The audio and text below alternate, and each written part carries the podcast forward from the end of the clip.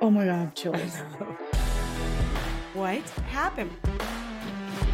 Oh my god. Oh, I just can't. What? We don't always mean to dress alike. Mm, YouTubers, mine looks a little different. Everyone chill. It's actually navy too. You're in black? Yeah. Hey everyone. Thanks for tuning in. Thank you so much. Really looking forward to be here to bum you out. Oh my gosh. And I'm actually very excited to tell you all about this because there have been some new, recent, and very sad developments as of late. Great. I can't wait either. I know. Well, I, okay, so it's Rachel's turn. It's my turn. I'm telling y'all about Angie Dodge today. I, it's pretty well known. Y'all may know it, but wow, there's some there's some recent stuff happening. I know I should know it. I know that name. I can't Um, place the story. But again, I'm very foggy today. So Yeah. Yeah, no, I'll tell you all about it. First, I do want to tell you top tier patrons that you are going to get another bonus episode this month. In addition to your already, you get your two. Um, you're going to get a, a third one because Rebecca thought that my second one was not good enough. it wasn't up to par. Y'all deserve better. No, no, the story was it was just 15 minutes long. It was very, Very short. short. Yeah, no, So you're right. like, mm, we they need another one. yeah, and the other one's good. Oh my God. Okay, so Yeah. you are getting three. Just stay tuned, coming at you. But other than that, I, I think I can just jump right in. So, Do it. again, this has been on our list for a while, but with the recent developments, I wanted to jump on it. And I just learned, not kidding, through a promotion, through a commercial, that Dateline's doing a two-hour special on it tomorrow. Today's Oh, shit. Thursday. I know today's Thursday, February 22nd. They're doing that tomorrow. This will air the following in a week. So it's going to look like you followed Dateline, but really. Mm-hmm. Dateline followed you. Keith, we're on to you. That is correct. I was like, Okay.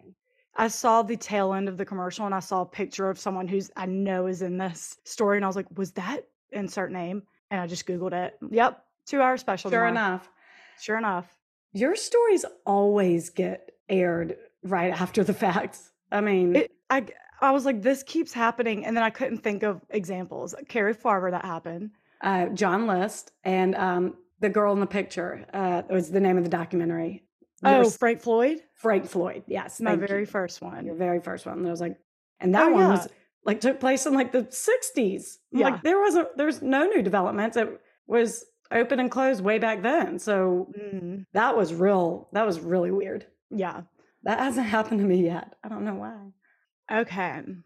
So here we go. Sources EastIdahoNews.com, AngieDodge.com, The Case File, BBC, Judges for Justice on YouTube, The Innocence Project, CBS News, and Idaho Statesman. Oh, also a follower on TikTok's been pushing us to do this, so I just messaged her to be like, it's coming. Ah, good news. We see you. We hear you. We're doing it. We're doing it. Angie Dodge was born in Vancouver, Washington on December 21st, 1977, to Jack and Carol Dodge. She was the youngest of four kids with three older brothers, Brent, Todd, and Roger. When she was still pretty young, they moved to Idaho Falls, Idaho. She graduated from high school in 1995 and went on to college at Idaho State. But not long, not long after starting at Idaho State, she, I guess, dropped out and moved back to Idaho Falls. Mhm. It didn't specifically say that, but she moved back to Idaho Falls like within the same year. So I'm guessing she dropped out. Oh, okay. She got her own apartment and a new job at a beauty store. On June 12, 1996, 18-year-old Angie stopped by her parents' house around 9:15 p.m. and was talking to her mom about how excited she was about her new apartment. Around 10:20 p.m., Angie left to head back to the apartment, and sadly, that would be the last time her mom saw her. Oh. The next day, June 13th, 1996, I'm going to keep saying the year because y'all get it. Mm-hmm. Angie didn't show up for her shift at work. So two of her coworkers, Julia and Tawny, called her apartment and she didn't answer. So they went over there to check on her. They knocked again, no answer. So they let themselves in. And when they walked in, there were two trash bags in the kitchen. They also noticed a full ashtray and some solo cups on the back deck. So they figured she must have had like a little get together. Mm-hmm. Nothing really seemed askew, but they're calling her name and she isn't answering. So they walked into her bedroom and they find Angie lying on the floor and blood is everywhere. They call 911 and police get there and discover that Angie had been raped and stabbed 14 times. Sadly, she was dead. Yeah. There was no sign of forced entry, but definitely signs of a struggle. Mm.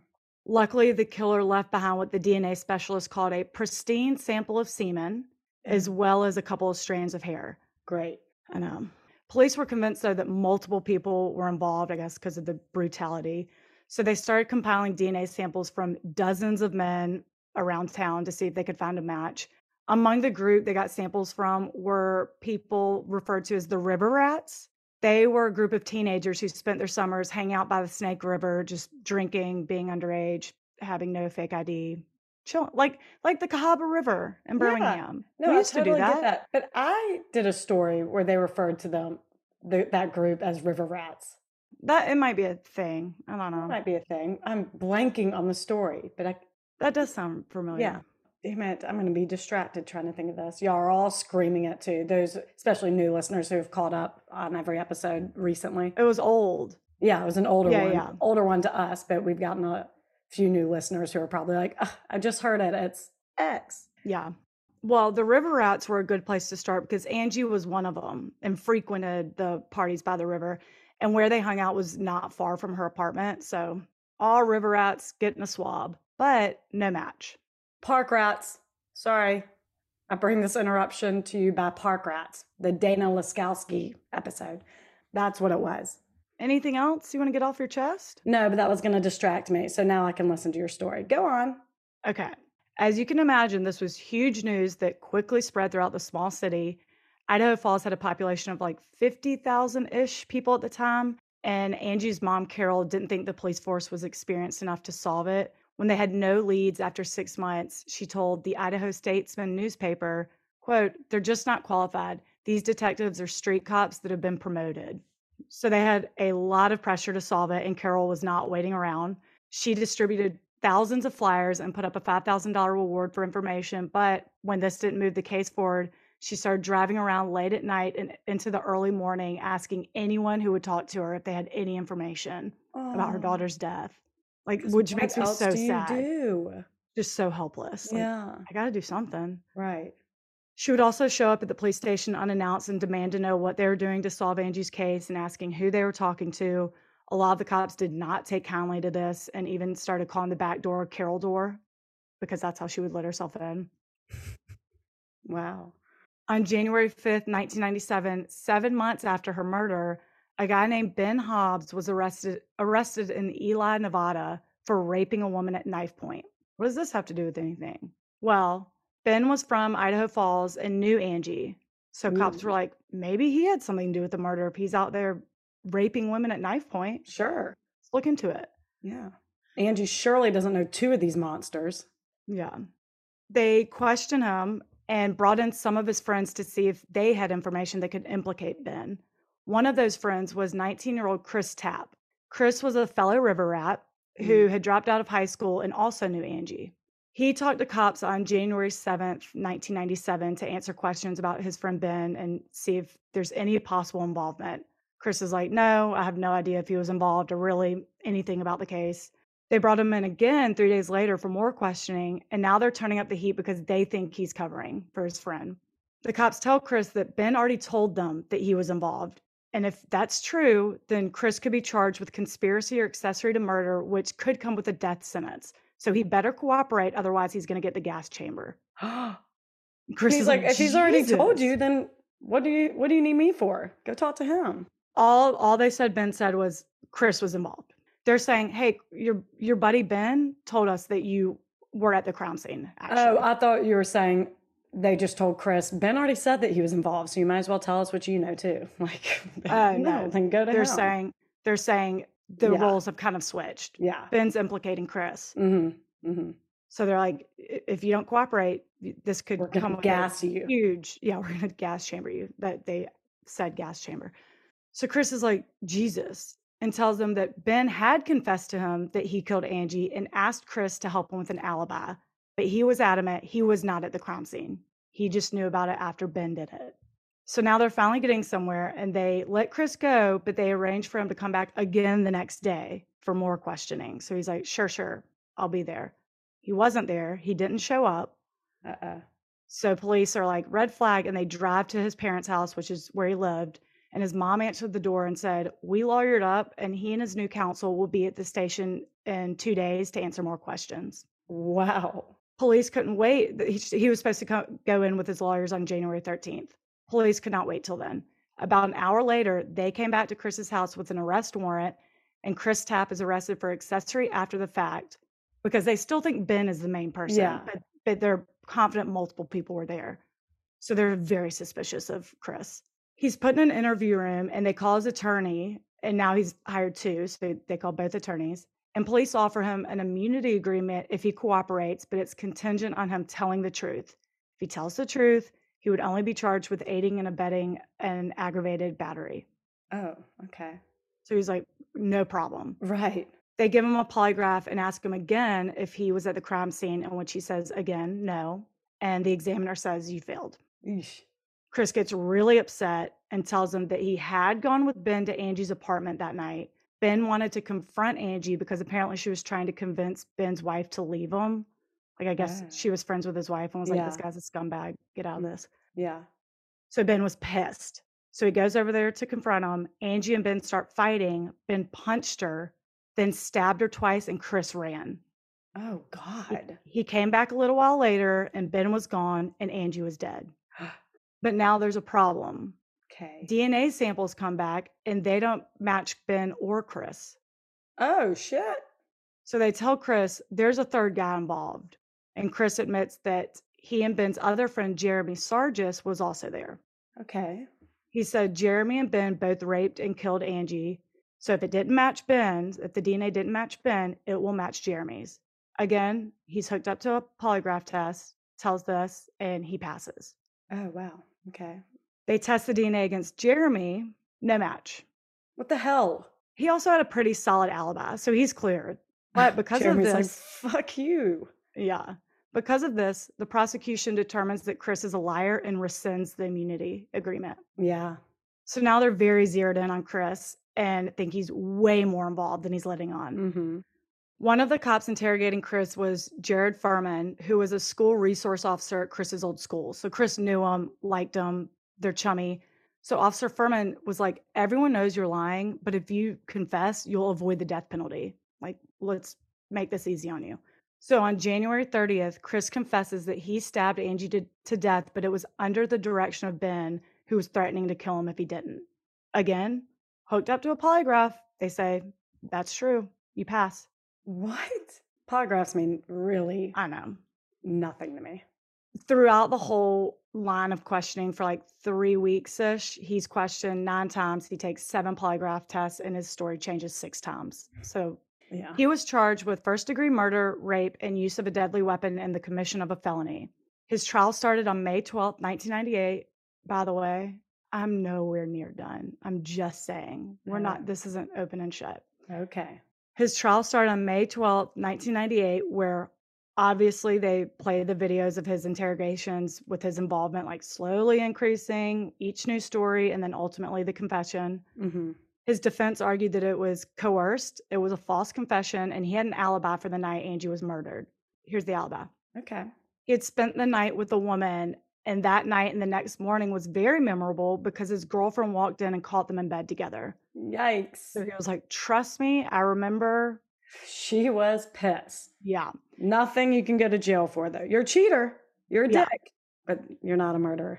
Well, an acquaintance of his testified that the date of that cheating scandal is wrong. It Oh was my not the day. It was not the day that um, Angie was murdered. So he's like, no, you have those days mixed up.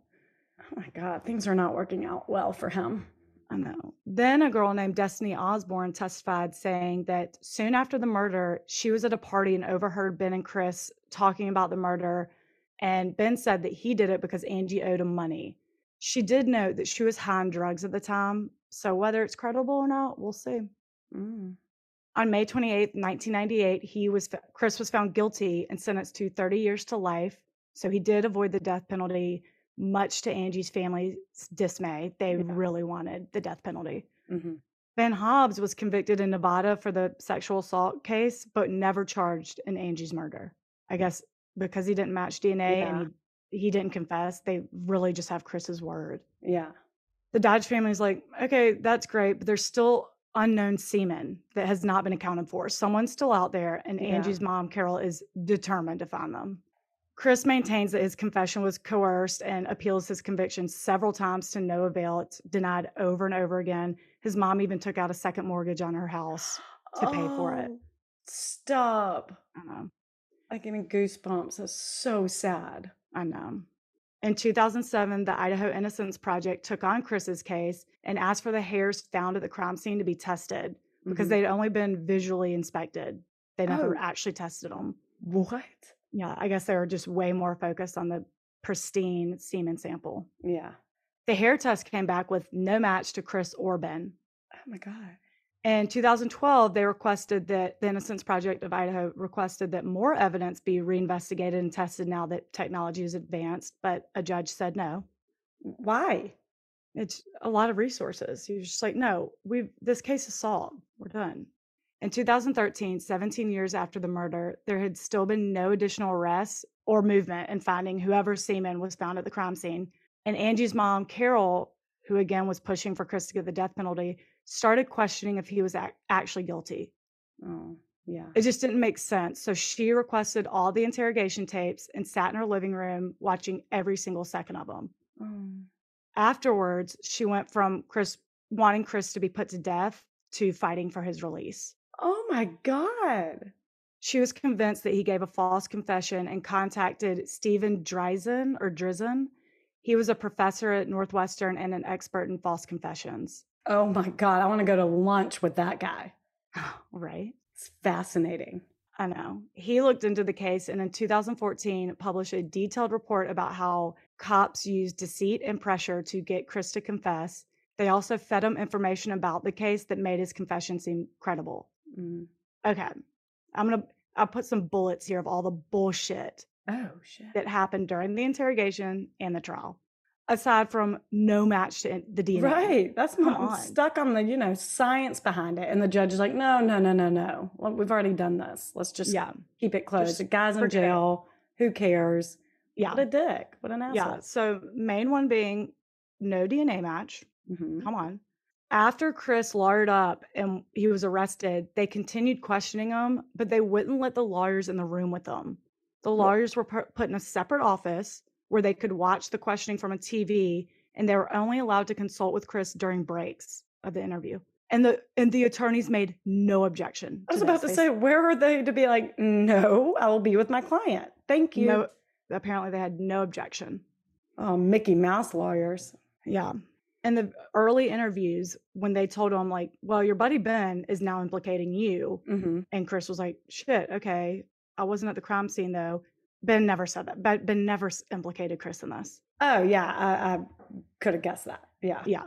When they found out that Ben nor Chris were matched to the DNA and said there must be a third person there, they suggested Jeremy Sargis as the, as the third person. Chris didn't Cops just come did? up with that. Yeah. They didn't they said something like, We know your friend Jeremy Sargis was there too. And Chris was just like, Okay, sure.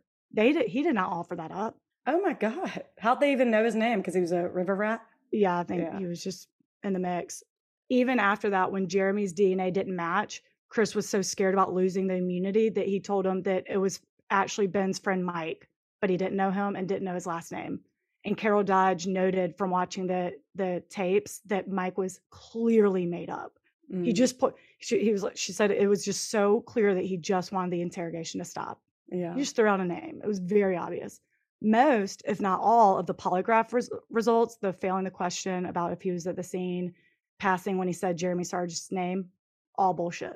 They said you failed when they needed him to keep going and passed when they just like set the whole scenario. They had the story in their head and they just kind of moved some parts to make it make sense. Oh, my. Blatant corruption like this just makes me so sad I know. and discouraged. I'm like, oh, God. I know. I'm sorry the world is failing you, Chris. I know. And you should, if you watch the tapes, like he is young. He's just, I'm like, you're just a baby. You, I mean, it just looks like, I don't know. Well, my story last week were babies too, but Yeah. At trial, Officer Fuhriman, the, the one Chris knows and trusted, testified that Chris knew what Angie was wearing before he saw the crime scene photos. Like that's how they made his Mm. confession credible. Yeah. But the tapes proved that Chris didn't mention the clothing until after he saw the crime scene photos. He oh just oh, lied. God. And the whole time, Chris, like, I just trusted what Officer Fuhriman was telling me. Like, I know him. He was telling me I was Oh. going to get the death penalty. I just, Yeah.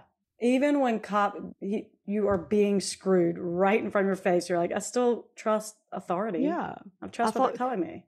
He didn't know that cops could lie to him. He was like, what? Destiny Osborne, the girl who testified at trial that she overheard Ben and Chris talking, and it was because Angie owed Ben money, later said that she didn't even know Ben Hobbs. What? Police threatened her with a drug charge unless she testified. So she did, but the entire thing was made up. She said that years later. Why are they so out to get him? Chris, uh, I'm still in my bullets. Chris also got facts about the case wrong. He said that the crime happened at 1 a.m., but Angie was with friends at 12:30 a.m. That was verified. And the autopsy showed that her bladder was full, which indicated that she had been asleep for a while when she was attacked. So it was definitely not Ah, 1 a.m. Yeah. And then this one, I, th- I guess they figured out in 2007 when the Innocence Project tested the hair, the strands of hair. But the semen and strands of hair found at the scene came from the same person. Oh, So when it shit. didn't match Chris or Ben, the cops were like, there must have been a third person there. No, it was all one person. So in Oh, 2007, when they learned yeah. that and they knew that it didn't match Chris, that it should have been reconsidered. Yeah, for sure. So there's just a plethora of reasons of why he should have never been charged with this. hmm And with Steven's detailed report, the National Innocence Project took on Chris's case. Good. His attorney filed for a motion for post conviction relief. And in 2017, he and the district attorney reached an agreement that vacated the rape charge and the murder sentence was reduced to time served. So Chris was finally released after 20 years. Oh my God. And what lump sum did he get? Uh, we will get there. So he's he's finally out of prison, and now the Innocence Project, Carol Dodge, everyone is determined to find the real perpetrator, whoever semen that was. hmm The sample's been in CODIS for years. It's never gotten any hits. So the Idaho Innocence Project started working with Parabon to develop a phenotype snapshot. Let's get This gives a- Moore in here. Are you kidding? No. Did you know?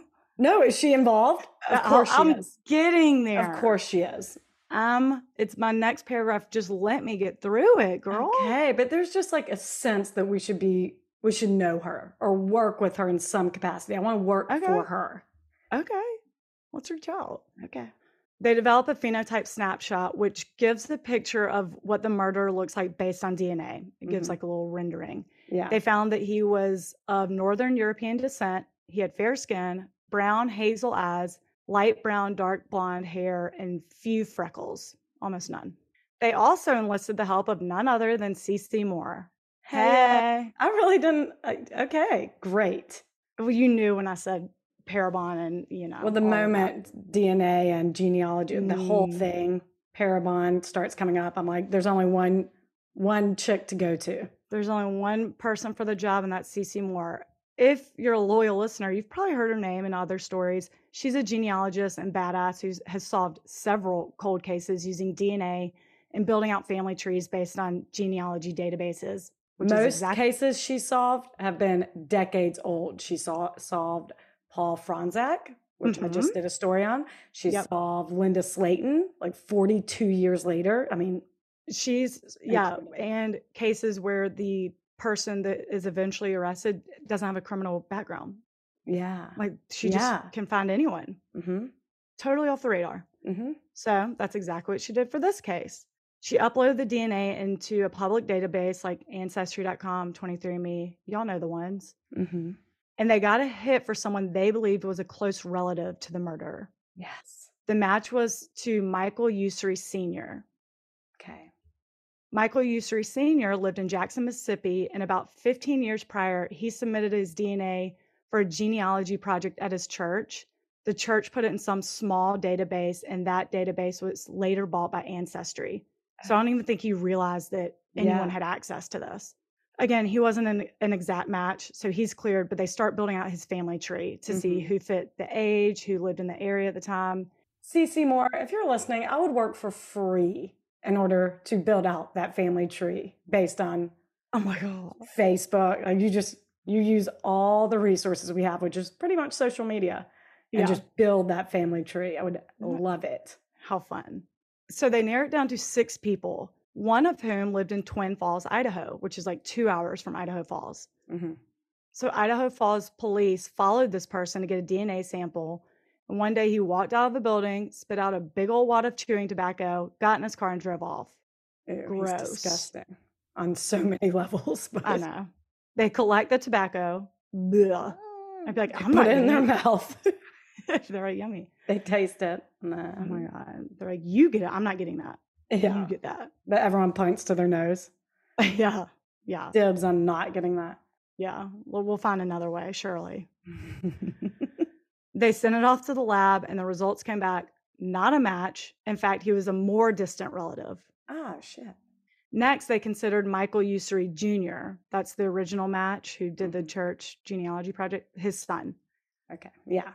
Michael Jr. was living in New Orleans when they found him, but in 1996, he was 19 and had traveled to Idaho during the time Angie was murdered because he had a lot of friends that lived there. Okay. Let's get him.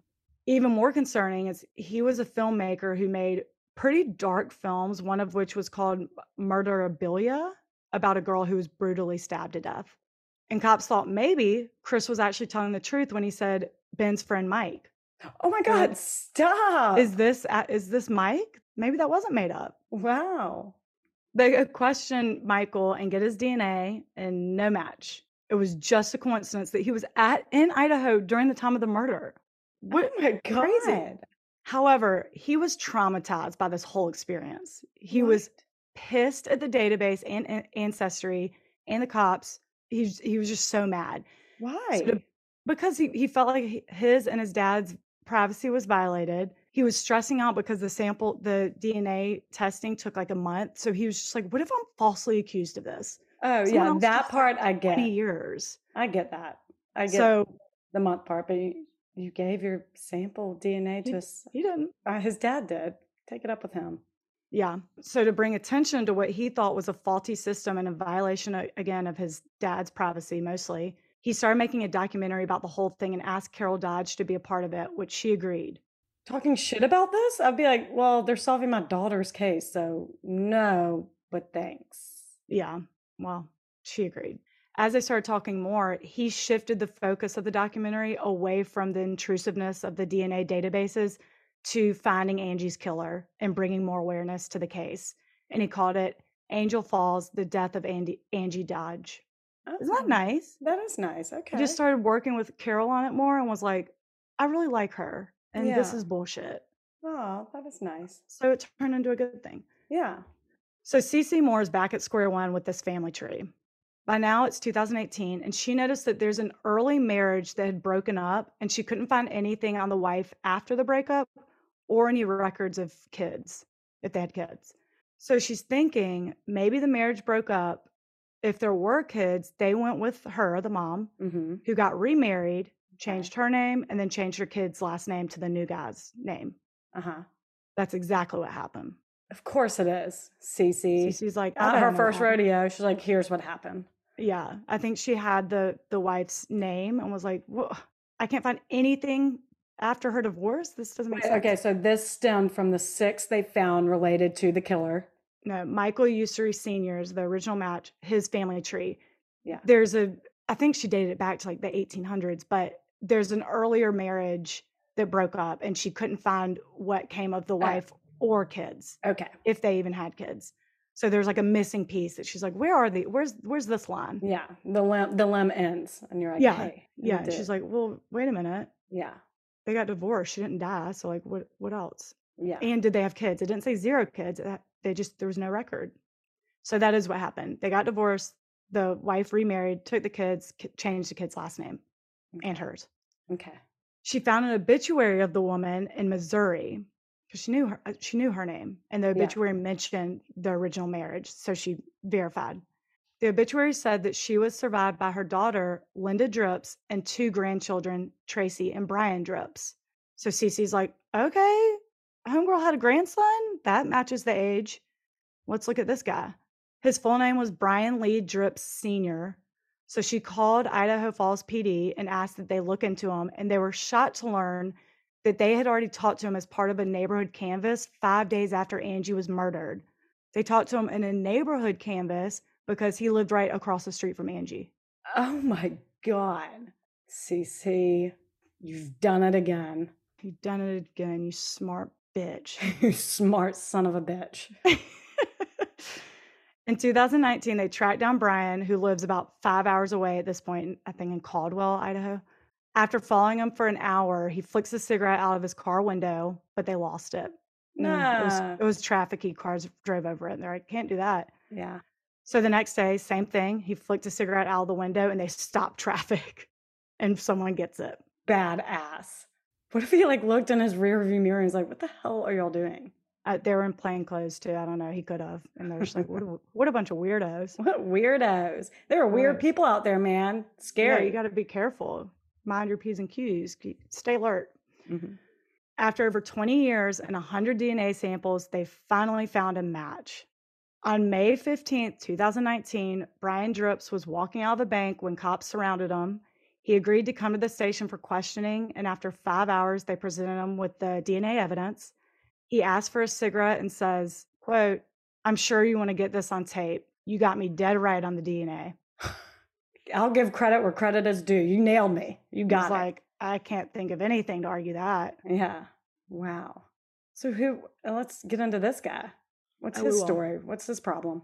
He confessed that he raped and murdered Angie and that he acted alone. When they called Carol Dodge to tell her that they got a match and someone was in custody, she was overwhelmed with emotions. Then she learned who it was and she was pissed. She said, quote, Brian Dripps, you've got to be shitting me. I begged them to take DNA at the time and they told me to let them do their jobs, okay. See, to take his DNA at the time. She you want something done quick? Ask a man. You want something done right? Ask CeCe Moore. I know. But honestly, that is infuriating. And they said, "Let us do our job." Screw you, man. I'm telling you. Here's a lead. Why was why was she suspicious? And he lived across the street. Just go ahead and get everyone's. Yeah. So Carol said that she sat in front of Angie's apartment and in front of Brian's house right after Angie's funeral and was looking in Angie's bedroom window from her car. I don't know if that's why she was adamant that they get DNA from the across the street neighbor because Mhm. maybe she realized that he too could probably see into her bedroom window. hmm But at the time of his arrest, she was still pissed about it, saying this could have been solved 23 years ago. Yeah. They even questioned him. They just didn't get a sample. With the new arrest, Chris Tapp was granted a full exoneration in July 2019. Because remember, even though he was released, he still had a murder conviction on his record. Oh my God. They just gave him time served, so they just reduced the sentence, but he still had a conviction. That's gone. Chris's friends and supporters wore shirts that said, We told you so, and cheered as he was declared innocent. Ah. Carol Dodge among them. She celebrated. Chris then said, quote, I'm so thankful and grateful for what everyone has done for me, but Carol, she has been like a second mom. If it wasn't for Carol's perseverance and drive, then none of this would have ever transpired for me. If she hadn't sat down and watched interrogation tapes and seen how bad it was, then none of this would have happened. I, I'm so in debt to her. Goosebumps. How rare, I wonder, is that? The, the I mean- victim's mother and Fought to get him out. oh my God. And the one convict falsely accused of it are like mother and son. I know. Brian got a plea deal. So in February tw- 2021, he pled guilty to first degree rape and murder and got life in prison and has to serve at least 20 years before he's eligible for parole. He was 55 at the time. So at the bare minimum, he'd get out when he's 75, but I don't, he's not going to get out. Yeah. I don't think. No. He's already had a life of freedom. He's done. Um, yeah, for real. Chris Tapp married his wife Stacy in May 2019. He su- y'all, there are developments I'm about to say them, but just stick with me. We're not done. It's really sad. Chris Tapp married his wife Stacy in May 2019. He sued the city of Idaho Falls for wrongful wrongful conviction, and in 2022 he won 11.7 million dollars. No. Hell yeah! I mean, yeah, but like for 20 years, I was hoping at least a million a year. Oh yeah, true. In August 2023, his wife Stacy died in a car accident. No. A few months later, No. on November 5th, 2023, uh-uh. Chris died in Las Vegas after an accidental fall that resulted in a head injury. The incident happened on October 29th. He was rushed to the hospital and he died a week later. He was only 47 years old. In January 2024, last month, Las Vegas PD announced that they have ruled Chris's death a homicide after the coroner had found that he had blunt force trauma and someone else reported that there was a fight in his hotel room shortly before the quote accident. So Shut now they're investigating Chris's murder. oh, Isn't that horrible? holy He served shit. 20 years for murder he did not commit, finally got exonerated, finally got reward money. A year and a half later, not even, he is murdered. Isn't that sad? My So the God. Dateline special tomorrow night is a it's a two hour special on his life about his Oh, life. I'll be, we'll be watching. Yeah. Holy Um, Jared Fuhriman, the officer that Chris knew, went on to be mayor of Id- Idaho Falls. He died in 2022. Um, the one who told him he was going to get the gas chamber. yeah, he went on to be mayor. Wow, crazy. But he recently died. Not as choked up about that one, to be honest. I know. Isn't that sad? I, That I is- could not get over that about Chris's Me murder. either. That's insane. Is Yeah. Carol still alive? Carol's still alive and is a badass. Oh my God, she's working for CeCe Moore now. Damn it. That's not true, y'all. She's not. But that is the my position. insane story of Angie Dodge. So sad. If That you are so wondering sad. about the family connection of the Usry family, Mike Brian Dripps, Mhm. because I was wondering. I was like, so were they related? Did it just did the DNA just fail? I don't know what happened. I believe Brian Dripps was the first or second cousin once removed from the Usry family. It was Mhm. distant enough to where the Michael Jr. had never heard of him. He was like, I have no idea what that is. So it probably came from Brian's biological dad's side, you mean? I guess. I And then know. after they got divorced. Yeah. Yeah, I don't know. um, So Wow. that is, isn't that insane? that shit? Poor Chris. Poor He and his wife died within months in their 40s. Oh my God. That is so sad. They didn't have any children, I guess. I, I think she had children from previous Mhm. relationships.